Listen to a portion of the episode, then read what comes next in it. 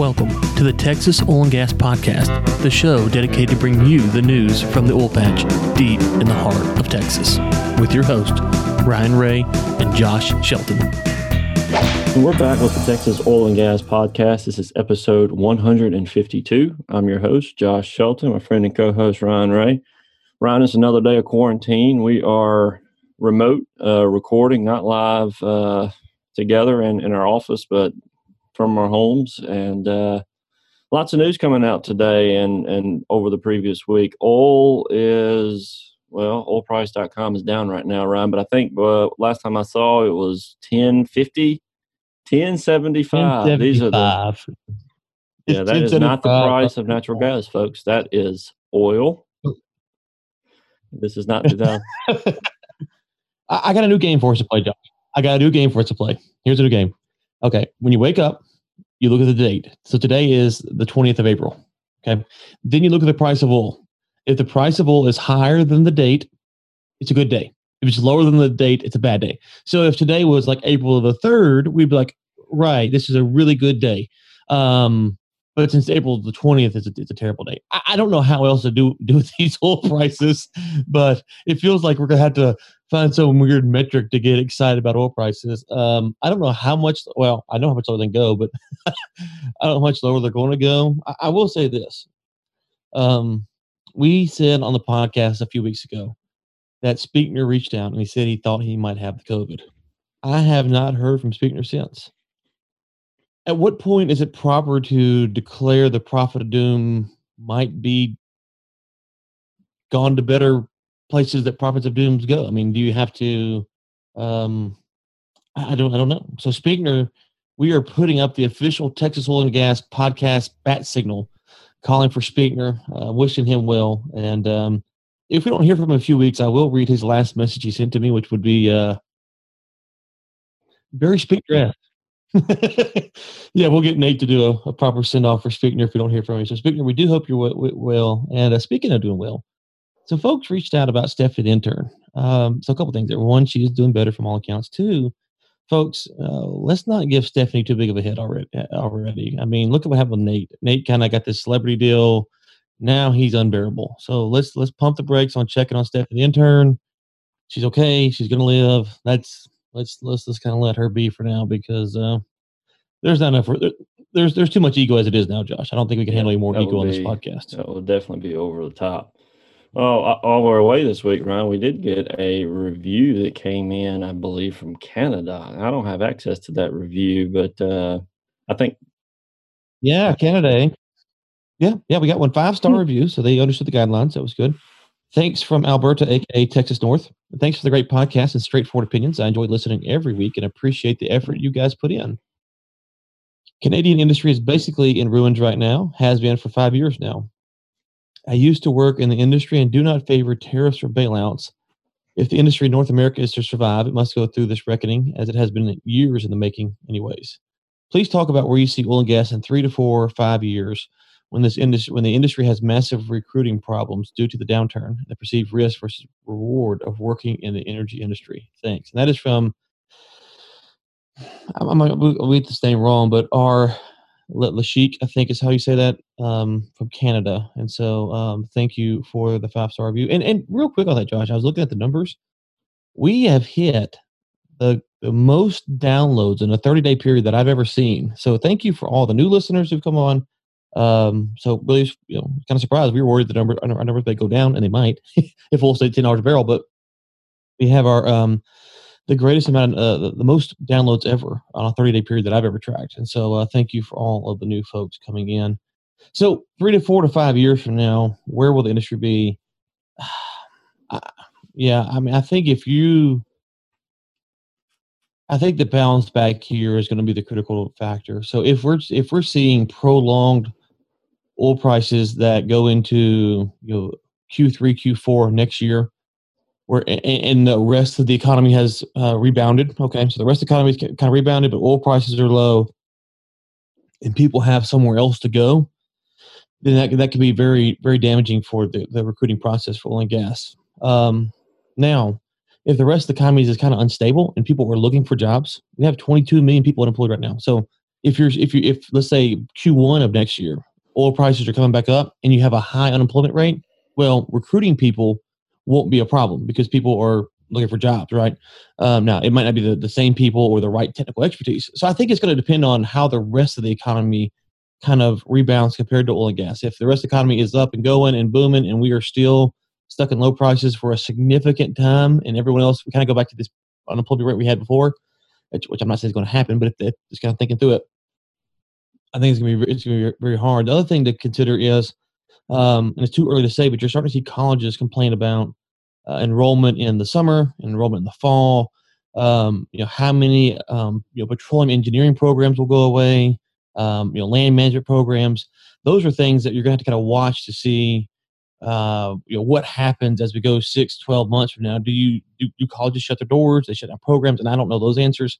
So I really think it's going to depend. Again, I'll say, summarize it. All of this will depend on how quick the recovery is in oil and gas compared to the rest of the industry uh, the rest of the uh, economy. If the rest of the economy drags on for five years and oil and gas drags on, then it won't be a problem. If somehow the rest of the economy starts booming and it takes oil and gas longer, then I think you could you could see a a significant issue. Well, I was thinking so that, uh, one of the articles coming up, uh, moving to robotics. We've talked about we talked about automation for some time now. What I'm anticipating is with with all these layoffs, they're gonna they're gonna begin to develop uh, software and uh, and hardware not that will replace humans in in total, but let's say they need a crew of ten. If they could get that where they needed a crew of five, and they had some software and, and analytics and things where they could maybe get rid of half of what they need, um, they could have you know uh, ro- robotic things that they could use to replace. I'm not saying that they will. I think that's going to be the big push in the industry is going to be to develop more automation because that is going to be an issue. Um, like you said, if if in, people in the economy don't have jobs and oil booms, well, it'll be easy to fill those positions. But um, it's going to be hard to get people to transition, even if they're making say eighty thousand over here, to transition to oil and gas to make a hundred thousand a year. It's going to be hard to get them to do that because the risk that's going to be involved there. So uh, I anticipate to see um, a lot of people innovating with technology over the next three to four years, uh, just to try to create some stability. That that's an interesting point because a couple things. One, um, again, the the length of the recovery is what's the unknown, and that's going to be the big factor here. If you have a, let's just say, you know, I don't think anyone's thinking of 2022 before prices recover, but let's just say you went into 2022. Um, you know, obviously none of us today can sit here and predict, you know, how that will impact it. But one of the things, to your point, Josh, I thought about was if you remember when we, started the show, a lot there was talk about um, we could run out of potential future oil supplies because because uh, we're, we're we weren't investing in discoveries, right? We weren't looking for new oil because of the downturn, and they were worried that you know 2025, 2030, that you could get to a point to where we didn't have enough new oil discovered um, to kind of keep the production levels where they're at. So I, I wonder if you will see something like that. Um, those headlines start to come back around again and, and if you start thinking, well, and, and my take of the time was, um, yes, it's a problem, obviously, but you know, prices long enough, stay high enough, then we'll fix it. But now the prices are back down again. So will companies abandon looking for new oil reserves? Um, if that's the case, you could see a market uh, a couple years from now that's very fearful because it's not finding enough reserves fast enough. I don't think we're going to get there, but you could start to see that narrative again. But that also plays into the to the to your point if if your company X right now, and you're saying, well, um, you know, it this is company X. Let's just get to it. Let's say company X can make it can can do break even in the Permian for thirty seven dollars a barrel, and they estimate that it's going to take them, you know, twenty million dollars in R and D to kind of develop the technology to kind of cut down to where you're saying. Mm. Will they risk that money right now? Because they may not have the twenty million to risk, and so I think you've got a good point. But the, the other side of that is they may go right now. We, we can't even afford to risk the the R and D to to lower our costs by you know um, you know outsourcing uh, to, to develop technology te- te- technology use that term. Uh, and so then you go well to the to the private industry stride. Will the private industry um, try to develop those tools to lower their costs because there's not a lot of work going on. So it's an interesting problem um, that you're going to see for the next six to 12 months if the prices don't rebound and it takes, you know, and again, to Q3, Q4, 2021, um, I don't know if it's gonna be a major setback, but it really could shape, reshape how we, how we think points there. I, I, the, the issue of the risk of investing in technology, I, I thought about that. I, I, think if the private sector develops things and then sells it, um, that would probably be the most likely if, if the industry is still, um, for the next six to eight months, especially with the industry being down. But I'm, we've said it before. We're bullish on oil in the long term. Um, I expect prices to come up. So I, I do mm-hmm. think that I do think that um, there will be there uh, these companies will be profitable if they can survive this um, this downturn. Yeah, it, it, it, the only thing I say that, Josh, if you're an environmentalist and you don't like oil, now is your chance to really put a hurting on it. Go change the nuclear regulation, go you know there's there's certain regulatory things that you could loosen up that could really um, hurt the sustained growth of oil um, but i don't think we're going to see that happen so um, All right, we're jumping into this week's story. So we know uh, the Railroad Commission they had a meeting last week where they were discussing whether they're going to um, enforce these production cuts. Uh, I believe there was a call like 55 different owners or CEOs of companies, uh, people discussing uh, whether or not this is a good idea. So I have three articles pulled up here. We're going to link to these in the show notes. One from Hart Energy and two from MRT. Um, the uh, the Hart Energy's title is Texas hearing on oil production curb stirs hornet's nest. Uh, we kind of touched on this a little bit last week, Ryan, but we didn't have information from the meeting. Um, so there's there's a lot going on. Uh, there's a lot of people that are against this, but there are some thinking that we're in a desperate situation and absolutely need them to do it. What I found to be very interesting was uh, Christi Craddick, uh, where she said we don't know how to do it at the agency anymore, and she's she you know she's asking questions like like when do we start doing this? How do we do it? Like what does it look like if we do it? There's a sense of like how are they actually going to mm-hmm. enforce this? And that was uh, Dr. Anasa's point. It's easy to make the order is a different thing to enforce it. Yeah. And last time he said, looking at yeah. history, had to send you know tanks exactly. or whatever down there to to actually enforce these these rules, these laws that they're that they're putting in into place. I don't see them doing that uh, during this time. I just don't see how how they're going to go and and try to enforce these these laws and rules in New Mexico. I, I guess they could put like I don't know. I don't know. It. Yeah. So before we get into this, we have reached out to someone who is on the opposite side of this argument. I'm not sure how much uh, for the proration he is, but hopefully he'll come on and kind of give us his take on it. Because for where we're at, we're having a hard time working through this logic. Because to me, it seems like it's a it's a really bad idea for a lot of a lot of reasons. Let me just give you uh, one that stood up. I listened to the call in the afternoon, like one to three thirty, or one to two thirty, or one to three. There's there's two breaks in there. If you go back and look at the transcript, you can kind of see where it was. And there was a person who called up and he was uh, owner of a small, you know, E&P company. And uh, the gentleman said, you know, the pipelines in his area are full, and so uh, you know, so he's hoping that, that if you if you could if you curtail production, um, that that would help that issue. And so I was sitting there, thinking, and he also said that the oil that he's producing is a better quality than some of the the, the oil that's in the pipelines. And so I sat there, I thought about it. I said, well, the first thing I would ask is, uh, you know, why aren't you trucking the oil? So if you have oil and you can't get a pipeline, you can truck it. And I'm not again, I'm not saying this is how it should be done. I'm just saying if I was on the call, why are you not trucking this oil? Is there, are there no trucks available? Is the trucking make you lose it? The second thing is, if your claim is true that you have the oil that people want, um, why is someone not building a pipeline to you? Okay, so if the pipelines are full in your area, why does someone else not build a pipeline? There? There's no law against that. The third thing is, um, if we did curtail production, and we didn't make a special policy around this area, wherever it's at, what's to ensure that the production in this area goes uh, slacks off enough to where there is spare capacity in the pipeline, right? So you could curtail production, but in that area, people for whatever reasons keep keep producing at the same rate because it's not curtailed, um, you know, to that level of detail. And so this gentleman six months from now is going, well, we curtail production, but they didn't curtail my area. Um, so you'd have to you think about how you had to morph a policy to fit that person's problem, and it's it's not practical. It's just not practical. Um, and then if you look at someone else like Diamondback, they said that if this goes through, they will quit drilling. Now, I don't know if that's true or not. That's what they said. Um, it wasn't their, I think it was their CEO that was on. I can't remember who it was. But anyways, um, they said they would, they would quit drilling. And so you go, okay, well, hmm, that's, that's, that's, that puts folks like me and you on the, on the, on the oil field service side of the business at a bad spot. Pioneer uh, threatening to quit drilling. Um, as to your point about, you know, I saw Craddick kind of mo- uh, mocked about about this. And, and, listen, we are the biggest critics of politicians in the world, but I did think she had a fair point. You know, how, like, like you're saying, like Anon said, how, how are we going to do this? Who's going to monitor this? Um, and then here's going to be the thing. Let's just get real practical for the listeners out there who are, who are for proration. Here's what's going to happen.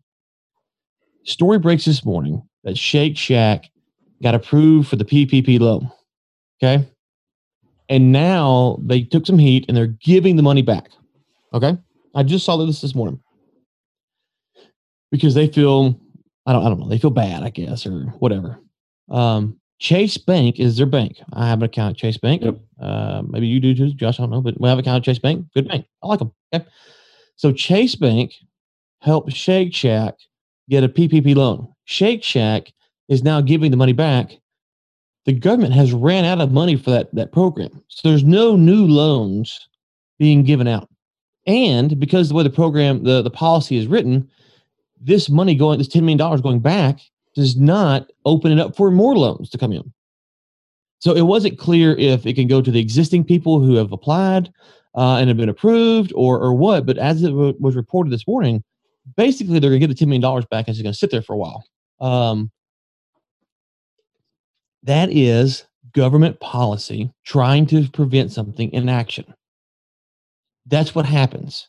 I'm not saying the PPP program is a bad program. I'm simply saying there are too many variables to consider, and the government has to have policy, and you have to have Congress, you have to have all this stuff. So if we go proration, if we um, start trying to curtail this, the stories will come out, and we will cover them on the show three, four, five, six months a year from now, where someone violated and got by, someone did this, someone interpreted that if you you know read the regulation this way that it allowed you to continue to do it and so they're challenging in court and we're going to spend six to 12 months talking about how this policy didn't work. And then everyone's going to get mad at the TRCC for not doing their job, a job that would be impossible for them to do. So I think it's it's a it's a bad idea. I think if you actually start asking the very practical questions about like like the example I gave about the gentleman who has the the oil, I think he's in the panhandle. I can't remember. Um, you start asking how does it how does it actually affect you? And if the answer is well, I don't know if it uh, if it would actually impact me or not. Um, well, okay, then then then how do we do how do we write a policy to impact to, to do anything?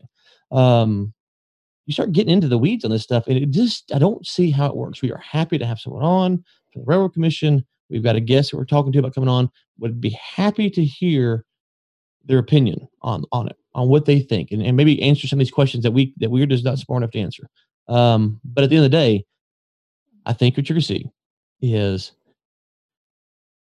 people madder than they are now because the TRCC can't do this effectively. People, listen, let's just put it out there. You don't think Exxon has a gazillion lawyers that they want to pay for to read these rules, interpret them the most favorable way to to to, to produce whatever whatever their whatever their goal is. I don't know Exxon's goal is. I'm just, I'm using them. Exxon has a herd of lawyers that they say, "Hey, read these regulations so that we can do what we want to do." You don't think that's possible? You think little, little small producers going to get the regulation written the same way that Exxon is? No, no, it's just not going to work. It sucks. Oil price is ten dollars. I start off the show by joking about we got to get excited when the oil price is higher than the day of the month. It's terrible. I get it, but this is just not going to work. And if you think it is, I'm sorry. I've got uh, government regulation after regulation after regulation after regulation to show you why this stuff doesn't work, especially for guys like Josh Shelton, Ryan Ray, Nate Hanson, and all these other guys. Um, so that I was, I'll leave it there, but I'm happy to hear opposing views on this, Josh. I, I just, I just can't see. Oh, final thing. Uh, I thought EPCO pointed out a great point. EPCO said to Pioneer, who's been whining, um, hey, you guys are just wanting to get your contracts. So, you know, Pioneer has these contractual obligations to meet production numbers. And, and so EPCO's going, you guys are just trying to get out your contracts to, to fill, to fill those. And so I thought that was a, That was a uh, probably true. a, a nice shot Yeah. shot across the bow. Um, well, there's there's a couple Yeah, oh, things. yeah. One, uh, your point. Uh, I can guarantee you the Exxon lawyers and personnel are much more competent than the TRC, TRCC. I can tell you that right now. Um, and I don't I don't mean that as a jab. I'm just saying they are. I mean these these Exxon they got some they got some killers over there that that will run circles around any regulation that TRCC um, makes. I mean that's there's there's no chance. Number Right. two, uh, the TRCC, what they're trying to do is they're trying to bring balance um, to and stability to the oil markets. I, I mean, the most effective thing they can do would be write Governor Abbott and Trump and beg them to open the economy back up so that the price actually starts to increase. I mean, that's what they should do. Yes, I, I'm glad you brought that up, Governor Abbott. Yes, I'm glad you brought that up. So one of the things that was brought up on, on the testimony that I listened to was one of the producers was asking for the regula- the you know the regulatory body to act to TRCC. Then he also said he hoped that Abbott go to go to go to uh, Abbott or the, the state Congress or whatever, and ask them, excuse me, and ask them to keep leaseholders um, that they've leased with in the contractual agreement, despite the fact that they're not drilling on their on, on their property. So he wants the TRC TRCC to curtail production and at the same time have the government enforce um, these these lease these lease agreements, um, even though they're not drilling on them. So he wants to he wants to, he wants to, he, so if you don't drill, you eventually lose the lease. So he wants the government to make him not drill and make the leaseholders be bound to him Exactly. that's the that that i mean it's like it's like oh you you- you're really concerned about you know i I hear america's best interest well what american is benefiting from that because listen i i don't have any interest in wells right now so but if i had interest in wells and i wanted $20 oil coming you know that royalty check not a lot but what if i wanted it uh and you're wanting me to be held so um listen we could talk about a lot of things on this issue. At the end of the day, it sucks. Let's not say it doesn't suck. It's not getting better. The best news I've heard in a long time was that we're talking about opening the economy back up. That has to happen. The TRCC cannot fix this problem. Um, and so it has to happen. We have to open the economy back up. And until we do that, you know, Mhm. um, it- it's not, you know, none of this stuff's going to Yeah. matter, Josh. We're not going to artificially get the price to You know, 50, none, none of dollars this is going to have any by, impact doing all this, all this demand stuff. gets So, to a normalized level. I mean, demand is the key right now. What's the problem with the oil price is oil demand. I mean, we can talk about the Saudis and the Russians. That was a big that was a big hit, but they only met because oil demand was dropping in the first place. And if that rights, there's an opportunity that we can fix this thing across the board. But we have a long way to go. I mean, uh, oil, oil demand has been hurt tremendously right now. Um, it's it's been hurt and it's not coming back. And no, it's got to It's open up, and, and we're that- we're going to open up and, slowly. you know, so it, if we, I mean, we if we open up today, we're not going to be we're not going to be getting to normalized levels for eight weeks easy. Um, so every every day we wait, oil price is just going to be hurt more. Um, they can do these things and artificially make the price go up for four dollars for twenty four hours, and it's just going to drop right back down. Um, I watch it. I watch it almost every day, and it's it's it's so it's so insane to see with all these economies shut down that oil will go from nineteen dollars up to twenty four. It's like you know you know that it's going to go right back down. I mean you know, and unless unless these economies open back up. I mean there's just Well, well, you know, there two weeks in a yeah, two weeks in a row, the Dow has been up on the on like the same day or the morning of when the. Yeah, unemployment numbers come in as catastrophic levels. It's like yeah. it's like it's like Eh. come on, come on, man, come on. And then of course on Monday it's like oh the Dow What do you drops another fifty percent. I don't- Yeah, what would you I think was going to happen? I don't get it. Yeah, so uh, you know, India, India, yeah, and to your point about slowing open, open back up slowly, India shut down for I think another thirty days or something like that. Yeah. India has like one point something billion people. Obviously, the America is the driver of, of demand, but um, uh, and let me, let me bring this up real quick. I've seen a lot of frustration around China buying the oil. Let's just talk about that. Let's not get into the um, the origins of the viral of the virus debate right now, but let's talk about oil, China buying oil. Um, I've seen people that are mad at China buying the oil. Uh, my simple question is: If they don't buy it, who do you want to buy it? If they don't buy it, who should buy it? Are you going to buy it? I'm not buying it. I ain't buying it. I ain't You buying it. want South Africa to buy it? Josh, you want to buy it? I mean, who who's going to? Yeah, I mean, yeah, who's going to buy? Who is going to buy um, this oil? I, I don't I don't know um, because So now to Nas's point a few weeks ago or last week, whatever it was, the Nas said, Hey, well, you know, they're going to buy for cheap and they're going to, you know, pump it back onto the market and, and kind of keep prices soft. Let's just say that that's true. Let's just say that's true. If the prices stay soft, that the best cure for low prices is low prices. The problem now is, is there's no demand. And so therefore, um, there's nothing to happen to, to get the low prices up. So if China buys the oil and they put it back on the market to keep prices low, that should stimulate more economic growth. I'm not saying what their motivation is or if they're going to do that or not, but uh, I, do, I see a lot of people getting mad about China buying the oil. Well, if they're not if they're not going to buy it, no one's going to buy it. I mean, you want the Feds to buy it to keep it in the ground? That doesn't make a lot of sense. So, um, so just, keep in mind, um, I put a I put a video out and I've talked about this before. The book I, Pencil. There's a video now, um, kind of a, a, shortened version of the I, Pencil movie. I would encourage everyone to watch that. You know, um, before we start talking about in, ending globalization and isolationism and all that, just go watch I, Pencil. Go read the book, uh, and then we can have a conversation before, so we understand the ramifications of, um, you know, being isolationist and what what that actually means. So. All right, today we have two guests coming on the show. Tom Massaro, he's the co-founder of Great American Mining Co., and Reet Browning, he is the lead engineer. Uh, Tom, Reet, glad to have you on the show today. Been looking forward to uh, jumping into it. So, uh, first of all, who are you? What do you do? And uh, kind of tell us a, a, little bit about you know your company and, and, and what it is exactly. What kind of service y'all provide?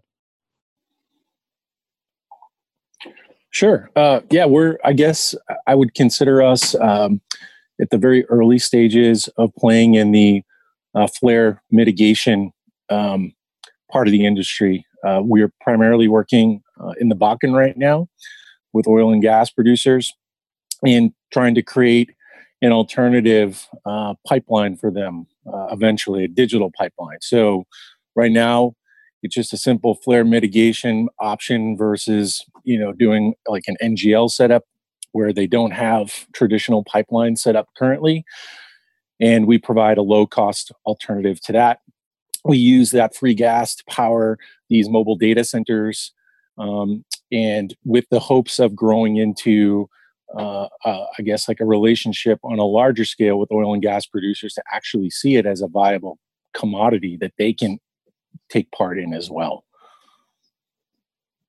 So let's kind of work through this for folks like me and Josh who aren't the uh, aren't the, the kind of crypto experts here. How much gas we do we need? Um, and you know, kind of walk us through just kind of a you know the thirty thousand foot view of uh, you drill the well and kind of what happens. Yeah, Reet, why don't you take this part? Well, it depends on what your demand is. Um, so, you know, you have electrical efficiency of, of the generators that we use. Um, it depends on the BTUs per scuff um, coming out of the well. Uh, so you have to make sure that you, you understand your inputs before you even think about how many of these machines you can put on.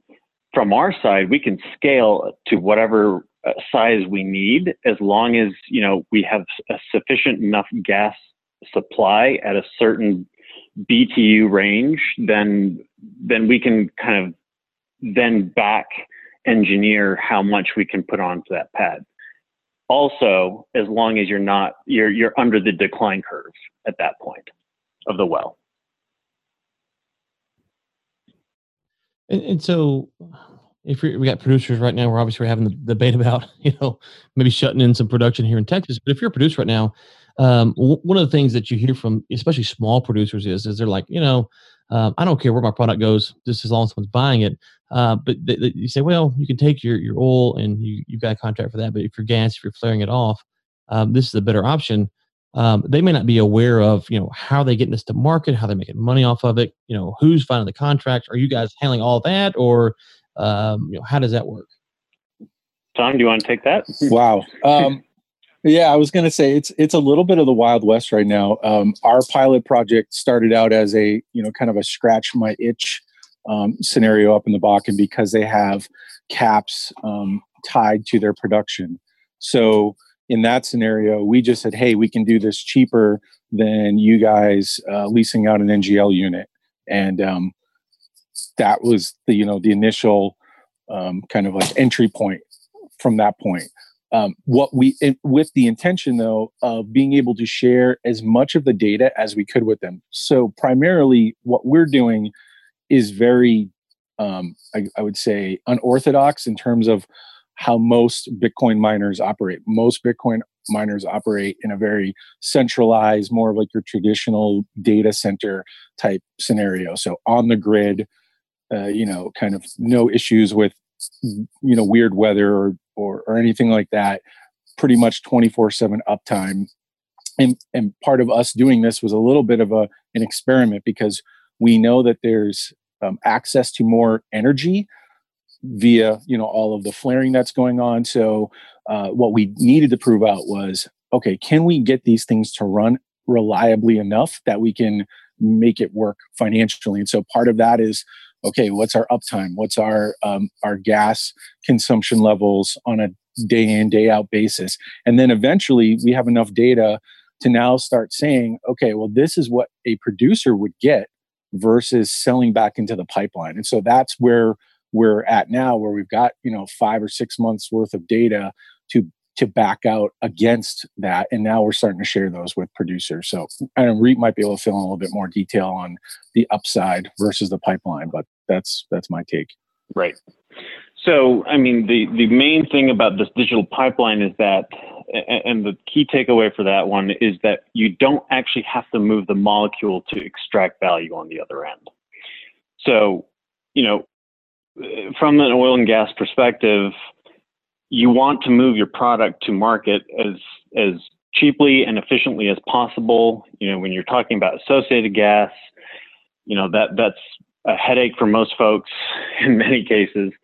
Um, but you know, you have capacity charges, you have you know you have to lease your equipment for for liquids production if if it's a it's a wet gas you know, so there are all these other costs associated to it. So, you know, the end result is your net becomes a, a much more shrink down version of what you would hope to get. Now, the point of the digital pipeline is that you don't actually have to move the molecule to a market, but you can extract value on the pad on that on the other side. So, I mean, we can handle the the basically handling the the cryptocurrency component of it and then at the end of every day you can get paid in in dollars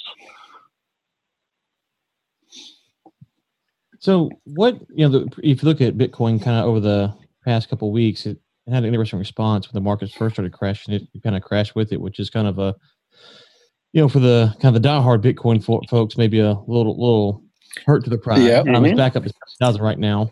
Um, is there a price to where this is not viable? So if you're listening to this, going, okay, you're saying I can make money at the Bitcoin. Bitcoin right now is, is just above seven thousand dollars at the time of this recording. Uh, is there a price to where this is not viable, um, and it would be better to do what we're doing? Yeah. Uh, well, what's an interesting part about uh, how the Bitcoin, um, I would say, protocol works is that there is this thing that is called the difficulty adjustment, and it's a built in component to the software that essentially um, monitors the amount of people that are competing as well as price. So, right now, I think, you know, kind of like the average median price to mine a Bitcoin right now is probably in the four to five thousand dollar range. So there's still a pretty decent little you know nut to be made. Um, if the price goes lower, um, people with less efficient machines, those machines will drop off the network because they can't mine it profitably. And at the same time, the software will know to essentially um, uh, kind of reconfigure itself and then make it a little easier on the puzzles. So those, um, even if the price drops, it's that that difficulty is correlated with being able to mine effectively. So that's why there's that's why there's a lot of correlation between the oil and gas market and bitcoin mining because it's basically ruthless capitalism there's a race to get the cheapest most scalable reliable power because if you can get that number as low as you can you can effectively mine um, at, at pretty much you know any price and do really well So um, you know that's kind of where we're we're at right now. And this is just for Bitcoin, right? No other cryptos or we, other cryptos as well. We don't do any other cryptos. Uh, some other folks do, but I would say the vast majority of folks are are doing Bitcoin. And so you, you go out to the well, and uh, you know we call you up today and say, "Hey, we're ready for you." Does will will the um, will the the hardware the the stuff on the ground will it last the length of the well? Is there a lot of maintenance upkeep cost, or what's kind of the investment from the operator side? Yeah, I'll, I'll, I'll fill in the top, and then Reed can kind of come in with uh, the nuts and bolts. So far, we've at least the feedback we've gotten is that what we're doing is from a maintenance perspective way less than what a typical service provider um, is doing on a on a pad. The only time our stuff really goes down is if something goes on with the generators. Um, so you know we might go in every couple of months and replace filters inside these boxes or do some some routine maintenance. But for the most part, they're self-contained. They're in Conex boxes. We you know we've got satellites or some type of you know telecommunications stuff going on, so we can pretty much handle everything uh, remotely. And then for that part of time, those things just run 24 7. And so that's been one of the biggest uh, elements of the feedback we've gotten from folks on the patch is like, hey, this thing just works. It's just on all the time. I didn't expect this. Um, so for us, like that's just we, it has to be on because it's it is a very capital intensive game. So just for people to understand the scope, for about one megawatt, which would be I don't know the equivalent of maybe 140 to 150 MCF or so. Reed can fill me in here. Uh, that would be approximately around anywhere from a million dollars to 1.3 million dollars, depending on if you own the generators or not, to, to get spun up. So the, those those machines that are inside the overall container are not cheap, and it is pretty capital intensive. So the the focus is to try to get that payback as fast as you can. And what is your average payback time? Um, it depends on the market and how cheap you can get your energy prices. So typically, uh, you know, people like to have payback between eight months to 16 months. Mm-hmm. Mm-hmm. So one of the things that you know has been circulating in Texas, at least, is you know the, the the notion that we are wasting our our natural gas by flaring it, and obviously you guys are, are tackling the flaring issue. But someone might say, well, listen, um, you know, flaring it's uh, you know it's there's environmental concern, but it's just a waste issue. But what you guys are doing is um, it's, it's really not no better. It's, really any better because it doesn't help the general American consumer, um, kind of the American first mentality. It's helping the Bitcoin folks, but for everyone else, um, it's not really doing much. It'd be better to, to shut it in and keep it in the ground. What would you say to that? Hmm. Um, well, I, I would say that what it's effectively doing is we are securing the Bitcoin network. And now, yeah, I know it's just a bunch of weird internet money guys out there that are are that are kind of in it, but that's it's a little bit the people who are really hardcore Bitcoiners truly believe in a um, in a in a world where central banking isn't um, doesn't have the control that it does, and so this aspect to securing the network and to seeing Bitcoin grow in value um, is to disintermediate that particular influence. So I would say um, that it's a imperative for Americans, uh, especially after printing all this money, to uh, invest in it and to see it as a, a net positive. Like you know, we ha- we have multiple people on the ground, contractors uh, in the Bakken that are you know um, have jobs because of us, and uh, if we can become a service provider um, in the oil and gas context uh, that that helps out in that way um, without having to you know um, as far as an alternative when you're thinking of well what does a pipeline construction deal with? And you know you deal with uh, what happened with keystone and everything that was surrounded with that. Well what if the alternative is these like mini distributed pipelines right on gas wells? And that can extract value. You have rights holders getting money. Um, I, I think it's a net positive for everyone involved it's not like the Greta Thunberg model for sure, but uh. yeah. Okay, so I guess final question for me is, um, I did don't we won't get too much in the weeds here, but is someone listening going, okay, this is great, but if you follow Bitcoin price, it goes up, down, up, down, up, down. It sounds like this might be an accounting and tax nightmare. um, Can you kind of walk us through how you know if that's going to scare someone off, uh, why that may, may or may not be a concern? Yeah, I, think on the cost basis side of things, you know, we're willing. Well, at, at this point, we're the only ones mining right now. So the scenarios, or the scenario that we're in with the oil and gas producers right now, we're we're not having to really deal with that.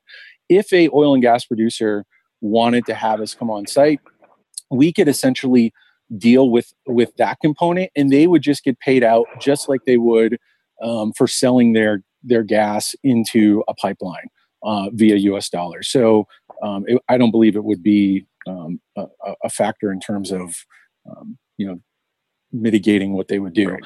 Uh, I would say that the data that we've gotten, and Reed can probably touch on this a little bit more because he understands the nuance around it. Um, is that typically what we've seen, even with the down market, if we go back historically, um, the past 24 months, that mining Bitcoin versus sending it into the pipeline is anywhere between five times to 10 times more profitable every month.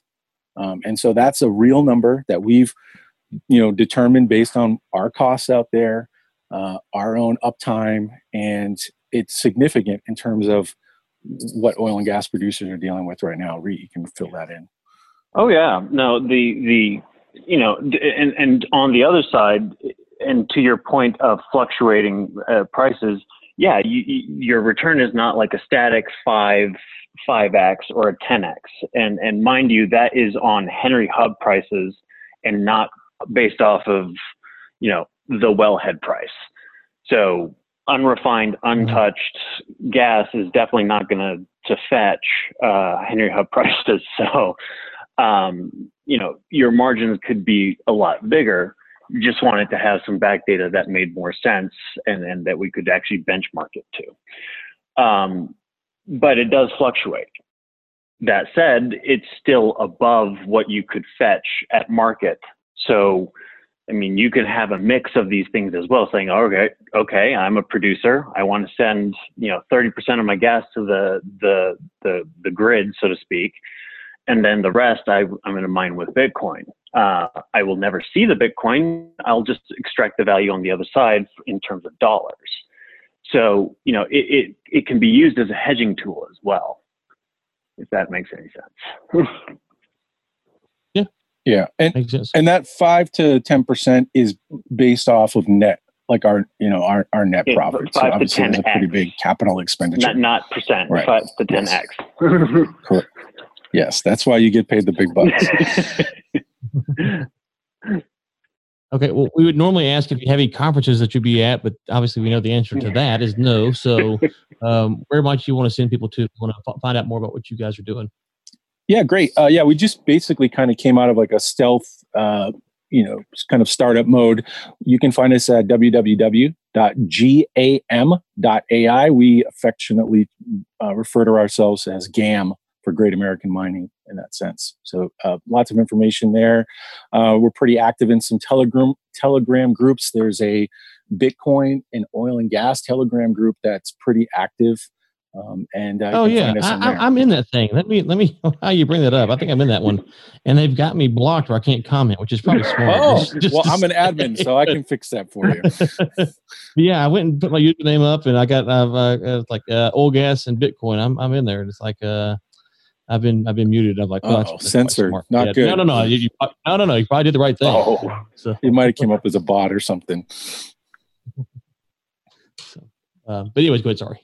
Yeah, I mean, it's that no, platform I, I, is a great I, place to to to share ideas, and and and that's the idea is that we all, you know, there are a bunch of different people who are doing this as well, and and we we try to be as you know transparent as we can um, without you know giving up the secret sauce, so to speak. But um, you know, it, it's all about collaborative stuff um, at that point, and there are different people from different walks of industry that that really do contribute things that where you, where you haven't thought about something and where you have thought about something. So there's always a platform to share. Right. Yeah, and I, I think one of the biggest elements as far as the uh, the diversity of of uh, thoughts on things are even based on the geographic um, areas where we all kind of concentrate on. We've got a group of uh, Canadian uh, folks up in the Calgary area who obviously have a very different um, uh, set of um, challenges that they have to deal with. And then, you know, in the Bakken, there's like three of us. And then we've got some folks in Texas where, you know, the folks in Texas are, and this, the, I can tell the type of questions that you're asking are more focused um, specifically around uh, what an oil producer in Texas would normally think because they, for the most part, correct me if I'm wrong, they have the access to get it to a pipeline somewhat easily for them. Uh, whereas in the Bakken, it's not as much of a um, you know guaranteed thing. So they and and then having the flaring caps uh, forces them to be a little bit more creative with what they're going to do with that with that gas. Um, in Texas, it's just like, hey, we just we get in the pipeline, like you said, and whatever I get for the price is is what I get for it, and I make my money off the oil. Is that? Yeah, but we've seen a ton of flaring as well. Yeah, that's been a big point of debate down here. Is, you know, should the Texas Railroad Commission allow them to keep flaring? So, um, yeah, so I, I don't know what the flaring regulations are in the Bakken, but uh, but you know, you can drive through. Well, I don't know about now, Josh. I guess now you probably can't drive and see the flares in the middle of nowhere. But just a few months ago, you could drive through West Texas and see the flares uh, for miles and miles away. It seemed. Yeah, like. well, putting in the pipeline was more expensive than uh, than flaring it off. So they were actually moving it through a pipeline at a Right. loss. So they just flared it just to, Right. to save money. Wow. And and so that's the thing. And and that's the thing about the flaring component of it is saying that this will drive more. You're using all your energy more efficiently that way because in one way, shape, or form, it's going to produce economic drivers on the other side. So, I mean, better efficiency, better margins. That's it. Okay. All right. Well, thank you, fellas, so much for coming on. We appreciate your time and best of luck to you guys in the future. And we will link to all your stuff in the show. All right. Awesome. Really like listening to you guys' podcast. It's uh, very entertaining. Hey, Thank thanks, guys. All right, big uh, thank you to Tom and Reed for coming on the show today. I've always been fascinated with uh, you know, data centers and Bitcoin mining uh, using the, the excess natural gas out in the Permian. It sounds like they are capitalizing in other areas. Um, fortunately, Ryan, I just don't know uh, how much uh, gas is going to be being produced out in the Permian. I, I, su- I suppose it still is. So um, Yeah. definitely, definitely something of uh, of interest still. Uh, but yeah, Yeah. that was that was interesting. I think, yeah, I'm, I'm, I'm so if you want to talk about the role of the, the, the Fed or the central bank, yeah, well, you're not getting any argument from me um, about them communist. Um, I'm always torn on Bitcoin. I bought, I don't know, like $130 worth of Bitcoin a month ago, just so I could, my little Robinhood account, it pop up. I could kind of see it, you know, kind of track it. And um, I, I'm not sure if it's the future or not. Um, as much as I would like for something like that to be, I'm not sure if that's the right one. Um, but the other thing is, um, you know, I, that doesn't.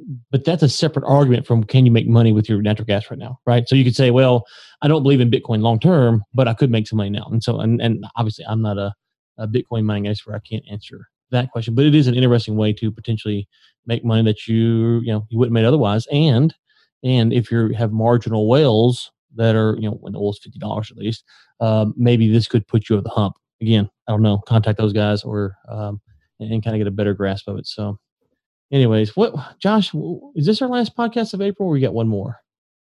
Uh, it's 420. Um, Oh, we got one more. Four twenty one more. Yep. 427. It feels like April has gone by really fast. It felt like March was like six years long, but April's gone by pretty fast. I will say. Uh, I don't know. Maybe we're just getting used to the, uh, the you know the shelters in place and the quarantines and life not going on. But um, it feels like it's been better than uh, March at least. I, I don't know. Is that just me or is that you as well, or what would you say? Uh, I, I mean, I'm, I'm kind of taking it in stride, but I, I definitely would say April's better than March uh, at this point.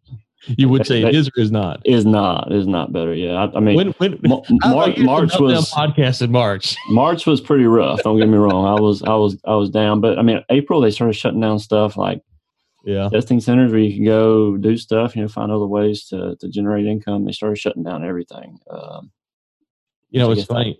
My my kids and I were talking the other day. My, my son, uh, just real quick for listeners, uh, we're done with oil and gas stuff probably. So if you want to, maybe you have a few roundup stories. But anyways, so if you want to check on out. Sometimes people say, "Well, you, you, you yak." So here's your warning, little yak warning. My son, who's 12, has been saying that you know we went back and looked at some historical things, and he's like, "Oh man, nothing cool has happened in my lifetime relative to what we saw the you know the computer, the cell phone, all that kind of stuff."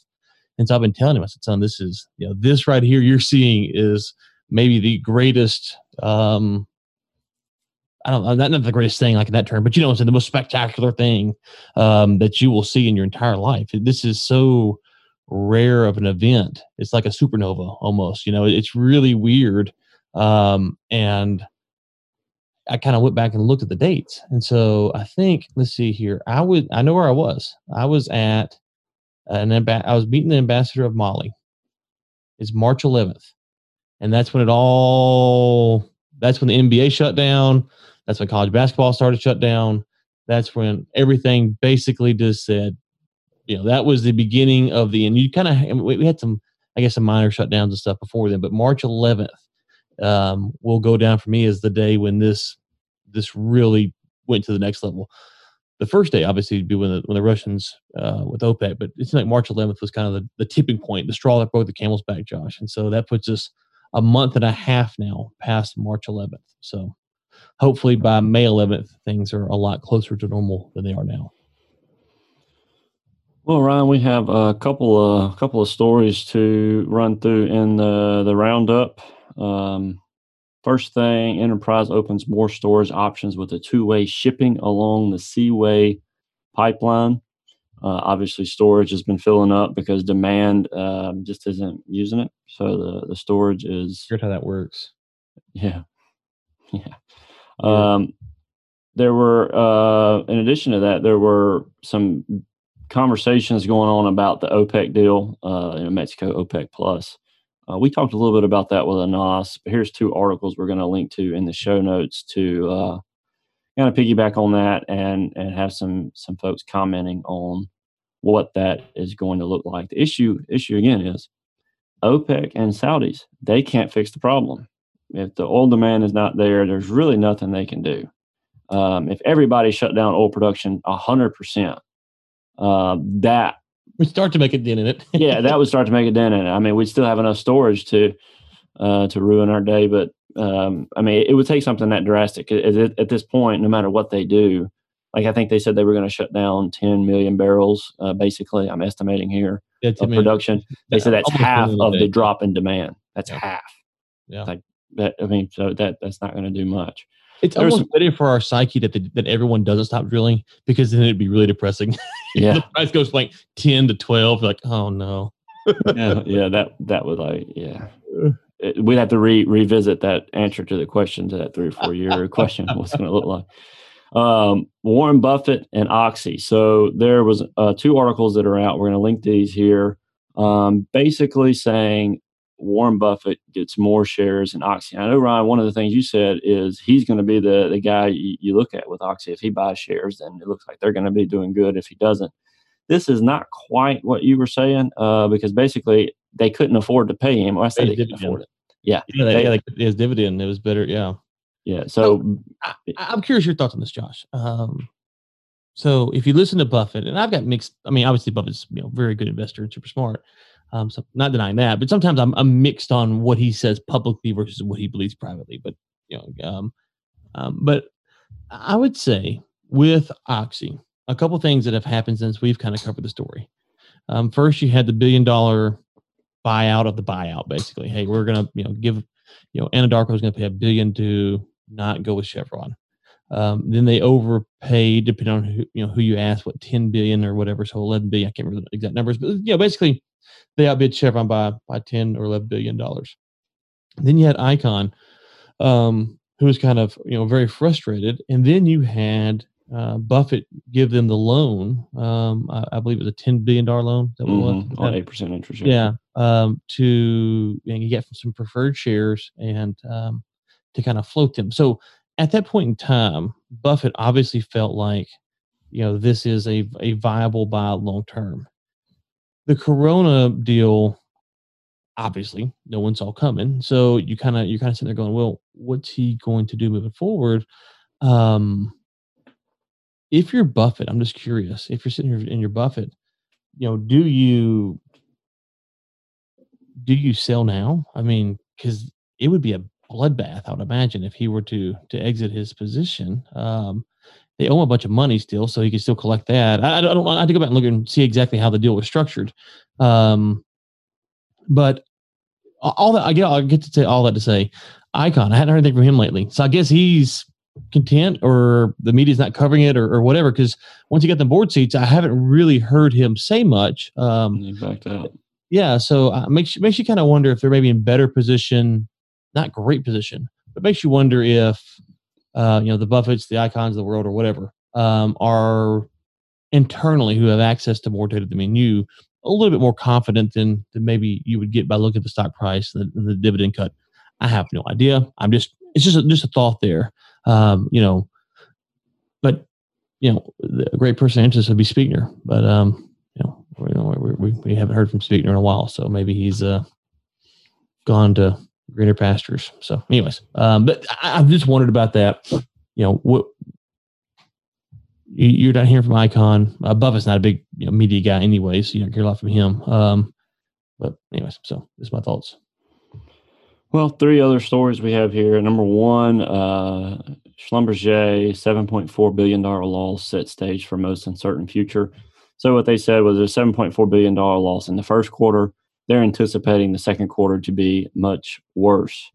Uh, got some friends in industry with Schlumberger or um, some uh, companies that are associated with them, and uh, yeah, a lot a lot of people I know got laid off here here recently. So um, they also have some some other information. Halliburton laid off 1,100, Turner Industry 645, Weatherford 6,000, Zachry 288. Um, that's uh that's bad news. We have a lot of layoffs going on, and, and this is all circulating around the service industry, um, which is the second article we're going to link here, where it talks about service industries are being hit um, equally as hard as the E&P companies.